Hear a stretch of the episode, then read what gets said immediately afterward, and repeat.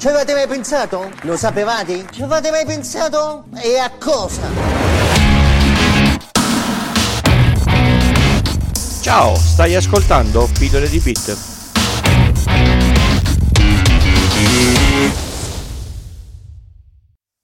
Ciao a tutti e bentornati all'ascolto di Pillole di Bit. Questa è la puntata numero 98, ci avviciniamo a grandi passi alla puntata numero 100 che è già pronta e registrata e sarà un po' diversa dal solito, ecco, mettiamola così. Per motivi tecnici sto registrando con un po' di anticipo, quindi se avete fatto cose nell'ultima settimana e non sono citate in questa puntata sap- sapete perché. Una prima cosa che vi voglio dire è che ho fatto una modifica al gruppo Telegram, visto che arriva un po' troppo spam, ho tolto il gruppo dai gruppi pubblici, l'unico modo per accedere è cliccare sul sul, sull'iconcina gruppo Telegram sul sito pillole di bit col punto prima delete oppure andare su pillole di bit col punto prima eh, delete slash Telegram e, e a questo punto il browser vi reindirizza direttamente al gruppo del podcast. Se siete già iscritti per voi non cambia niente, se non siete iscritti, beh, potrebbe essere il momento giusto per iscriversi e fare quattro chiacchiere insieme, banalmente proporre qualche cosa o, così, o discutere delle, delle puntate precedenti. Già che ci siamo, vi ricordo che sempre sul sito pillole di bit col punto prima delete ci sono i pulsanti per le donazioni e io ve ne sarò molto molto grato. Se compilate il modulo vi spedisco anche gli adesivi a casa, ce n'è ancora. Oggi parliamo di una nota dolente di praticamente qualunque sistema che abbiamo da qualche anno a questa parte. Parliamo degli aggiornamenti. Non so se avete fatto caso, ma ultimamente qualunque cosa voi facciate, qualunque dispositivo voi abbiate, qualunque software voi aprite, c'è qualche cosa che si deve aggiornare. Non so se avete fatto caso a quante app sul vostro telefono si aggiornano quotidianamente. Non so se avete fatto caso, forse sì, a quante volte viene riavviato Windows per gli aggiornamenti e quanto tempo ci mette certe volte per aggiornarsi, la stessa cosa vale per macOS e, e per Linux. In, in, certi casi Linux non ha bisogno di essere riavviato, ma sono cose un po' particolari. Normalmente succede che ci si deve fermare un attimo per f- far sì che il sistema venga aggiornato. Questa cosa purtroppo non, non, capita ancora in tutte le auto e poi vedremo perché e quali sono i rischi. Ma perché bisogna aggiornare? Perché tutti i sistemi operativi, tutte le applicazioni, tutto quello che è software oggigiorno è pesantemente complesso, ma proprio tanto, e quindi si scopre di giorno in giorno qualche bug, qualche vulnerabilità, qualche cosa che non funziona e quindi eh, chi sviluppa e chi mantiene questo software lo aggiorna e fa in modo che chi lo ha acquistato o chi lo ha scaricato se è un software gratis possa godere degli aggiornamenti. Gli aggiornamenti sono essenzialmente di, di tre tipi, mettiamola così.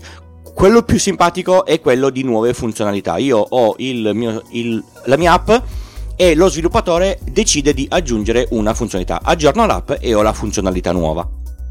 Un'altra cosa è, io uso l'app, c'è un bug, il bug banalmente blocca l'app, ferma l'app, fa sì che io non riesca a salvare qualunque cosa, lo sviluppatore, magari qualcuno glielo ha segnalato, risolve questo bug, aggiorna l'app e tutti quanti sono felici. Ma il più importante sono quello, cioè gli aggiornamenti più importanti sono quelli di sicurezza. Perché? Perché come dicevo prima, i software sono tutti molto complessi e è facile ormai se si fanno delle chiamate particolari che non sono gestite d- dal sistema operativo e quindi non sono intercettate e bloccate, si può accedere a qualche cosa al quale normalmente non si potrebbe accedere. Per esempio, non so se vi ricordate, qualche settimana fa è uscito un eh, bug sulla uh, video call di, di Apple dove se io ti chiamavo e tu mettevi giù io potevo sentire tutto quello che c'era intorno al telefono perché il bug faceva sì che mettendo giù si attivava il microfono. Nessuno ha pensato a questa cosa qua, qualcuno lo ha scoperto e lo ha reso pubblico. E quindi Apple che ha fatto è corsa ai ripari e nel, nel giro di, di una settimana è uscita con l'aggiornamento nuovo.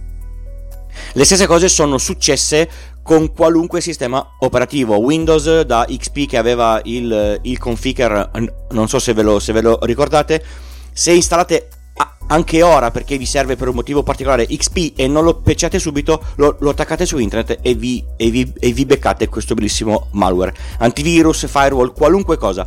Se c'è un bug, il bug bypassa qualunque cosa. È successa la stessa cosa con Windows con l'RDP. L'accesso remoto al desktop faceva sì che eh, essendo eh, buggato si potesse eh, accedere e crittografare direttamente la disk con un bellissimo ransomware senza dover fare doppio clic da nessuna parte. Tutti i sistemi operativi hanno bug, tutti quanti ne hanno risolti alcuni e tutti quanti hanno bug che nessuno ancora conosce e che verranno fuori con il, con il, tempo. Sistemi operativi e applicazioni. Quindi è importante quando vedete quell'iconcina che dice devi riavviare per aggiornare, fatelo. Il problema qual è? È che purtroppo in determinati casi gli aggiornamenti non, non ci sono. Partiamo dagli esempi facili. Esce una vulnerabilità grave su Windows Microsoft ci mette del tempo, tipicamente qualche giorno, se è, è, proprio grave manda una patch a tutte le macchine, tutti i Windows si possono aggiornare. La stessa cosa vale per Mac, c'è una vulnerabilità su Mac, su uh, macOS, Apple la sistema, tutti quelli che hanno macOS ovviamente le ultime eh, versioni, non quello di 4 anni fa che è in end of support ed è per questo che non bisognerebbe più avere dispositivi con sistemi in end of support. Escono delle vulnerabilità per, esempio XP e nessuno le patcherà mai. E quindi non è sicuro averle. Oltre il fatto che in um, ambiente aziendale la legge vieta l'utilizzo di questi sistemi operativi ma anche a livello personale avere un sistema operativo non aggiornato è una cosa poco furba. Per esempio con Linux è sensibilmente diverso perché a seconda della distribuzione che usate voi, se c'è una vulnerabilità che copre più distribuzioni, dovete aspettare che il team di, di sviluppo corregga quella dis- distribuzione. Se passiamo ai sistemi op- eh, operativi dei cellulari, lasciamo perdere Windows che se avete un telefono con il sistema operativo di Microsoft, beh, buttatelo via perché non sarà più aggiornato e, ed è in end of life, mi pare, da, da fine anno. Se avete Android o iOS, i mondi sono sensibilmente diversi. iOS, gestito da Apple, quando c'è una vulnerabilità in poco tempo, qualunque sistema con che abbia eh, almeno l'ultimo o il penultimo sistema operativo si può eh, eh, aggiornare quando esce qualche cosa con Android i problemi si complicano. Perché? Perché ogni produttore si è fatto la sua versione di Android e quindi ogni produttore dovrà sviluppare la patch, quindi applicare la patch sulla sua versione e metterla nei, nei telefoni cellulari e mandarla ai telefoni cellulari. Il problema qual è? Che un sacco di telefoni Android praticamente vengono abbandonati nel giro di un anno. Quindi significa che se voi vi comprate un Android di una, di una certa marca, parliamo io qua ho una, ho una tabella che vi, che vi, farò, che vi metterò nelle, nelle note dell'episodio che è illuminante, se dovete cambiare telefono pensateci. Se per esempio voi vi, vi prendete un telefono di marca Wiko, che è il peggiore di tutti, praticamente nelle statistiche degli ultimi mesi si è scoperto che se esce una vulnerabilità i telefoni sono eh, aggiornati in mesi la disponibilità più veloce in tutto il, il mondo è in quadrimestri e ogni telefono è supportato per update di sicurezza al massimo per un anno, un anno e mezzo. Eh, ecco, questa cosa fa sì che il vostro telefono se esce una vulnerabilità grave e su Android ne sono uscite parecchie e ce l'avete da più di, di un anno nessuno patcherà quel telefono lì. Se per esempio vi prendete un Google Pixel sapete che i telefoni sono mantenuti per due anni e gli aggiornamenti arrivano nel giro di qualche giorno. Per esempio se voi non avete il Pixel perché è un, è un, è un po' caro potete cercare gli Android One che sono dei telefoni che hanno il sistema operativo di Android pulito, senza niente messo sopra dal produttore. Circa ogni produttore ne ha uno. Se, se voi cercate su Google Android One, vi fanno vedere quali sono i, i telefoni con questa versione del sistema operativo. Lo fa Nokia, lo fa eh, Xiaomi, lo, lo fanno altri anche. Se prendete quella versione lì, sapete che la manutenzione e gli aggiornamenti arriveranno molto più in fretta che con la versione del, del, del sistema operativo proprietario. Soprattutto se voi prendete dei telefoni di fascia bassa, siete quasi certi che il sistema verrà abbandonato dopo pochi mesi. Quindi attenzione che non sembra, adesso io non voglio fare quello che dovete comprarvi per forza un, un dispositivo iOS, non è questo lo scopo di questa trasmissione, lo scopo della trasmissione è farvi mettere un po' di pulce nell'orecchio, per esempio, che vi dica, che vi faccia pensare quando è che il mio telefono si è aggiornato l'ult- l'ultima volta? Bene, se è passato più di un anno, secondo me, purtroppo, anche se il telefono funziona, si dovrebbe pensare di cambiarlo perché le vulnerabilità in, in, in certi casi sono gravi. Poi, ovviamente, vulnerabilità o no, se scaricate delle, delle app con, il, con, con, del bloatware dentro o delle app che sono loro stesse del, del malware, i dati ve li, ve, li, ve li portano via comunque. A cappello di tutto questo, per fare un riassunto rapido, attualmente è necessario eh, aggiornare i sistemi, le app, qualunque cosa si utilizzi il più in fretta possibile quando esce una vulnerabilità. L'unica cosa che è difficile da eh, aggiornare Tesla a, a parte sono le automobili. Le automobili non sono connesse. Se escono dei bug sulla centralina piuttosto che sul, che sul sistema di info, infotainment, quindi la radio, il Bluetooth, bla bla bla, nessuno sarà in grado di aggiornarla se non eh, l'officina autorizzata di quella marca dove voi andate e se hanno voglia ve la aggiornano. Di conseguenza potrebbe essere che, anzi è sicuro, che viaggiamo tutti quanti con dei sistemi di infotainment con dei bug o con le, con le centraline con dei, dei, bug. Ovviamente se c'è un bug grave c'è un richiamo totale e ti arriva la, la lettera a casa per andare ad aggiornarla. Però comunque attualmente le automobili sono molto tecnologiche, perché adesso sono davvero tanto tecnologiche, ma sono molto poco aggiornabili.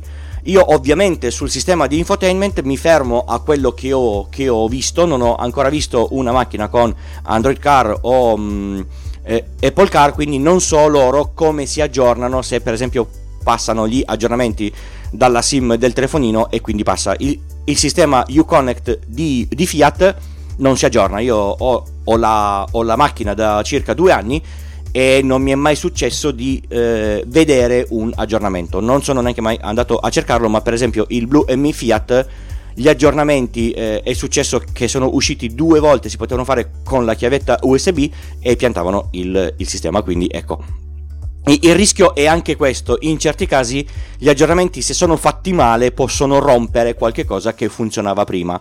È una cosa che tutti quanti dicono in azienda, eh ma perché devo aggiornare Windows? Tanto quando lo aggiorno qualche cosa si scassa. E la stessa cosa è ma perché devo andare in macchina perché tanto le auto hanno degli incidenti. Ogni tanto capita che gli aggiornamenti creino delle difficoltà, settimana scorsa ho avuto un problema grosso su un server per colpa di un aggiornamento che si è schiantato con il, con il sistema che usavo io su quel server lì. Sono andato a, a fare un, un po' di, di, di, analisi, ci ho perso una, una giornata e, e, e, mezza e l'ho messo a, a posto. Però comunque quel server ai prossimi aggiornamenti si aggiornerà perché io in, nel mio mestiere so che è importante tenere tutte le cose aggiornate e so che il rischio che qualche cosa si scassi aggiornando c'è, però comunque bisogna farlo. Mentre sistemavo questa puntata sono andato sul sito di Uconnect e mettendo il telaio della mia macchina ovviamente il sito si impalla e quindi non so se effettivamente gli aggiornamenti ci sono, funzionano eccetera, quindi se lo, se lo trovo poi vi farò un altro aggiornamento.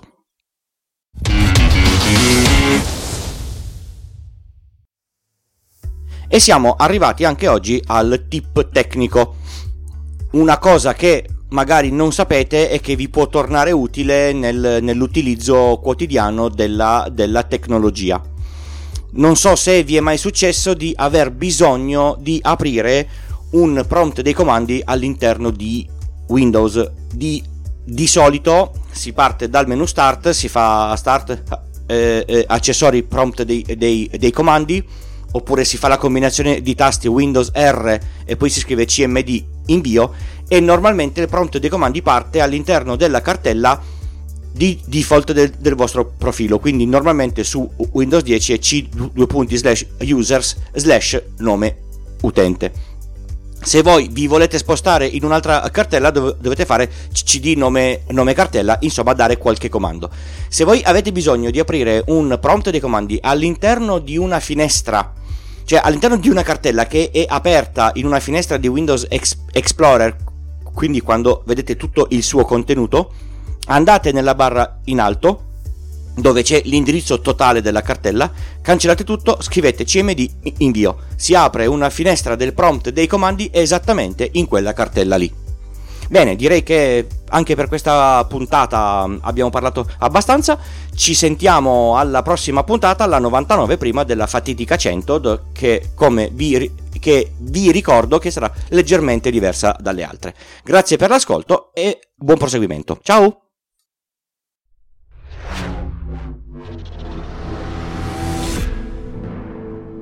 This podcast is edited with Producer. Discover more at ultimedia slash producer. ulti.media slash producer. P-O-D-U-S-C-E-R.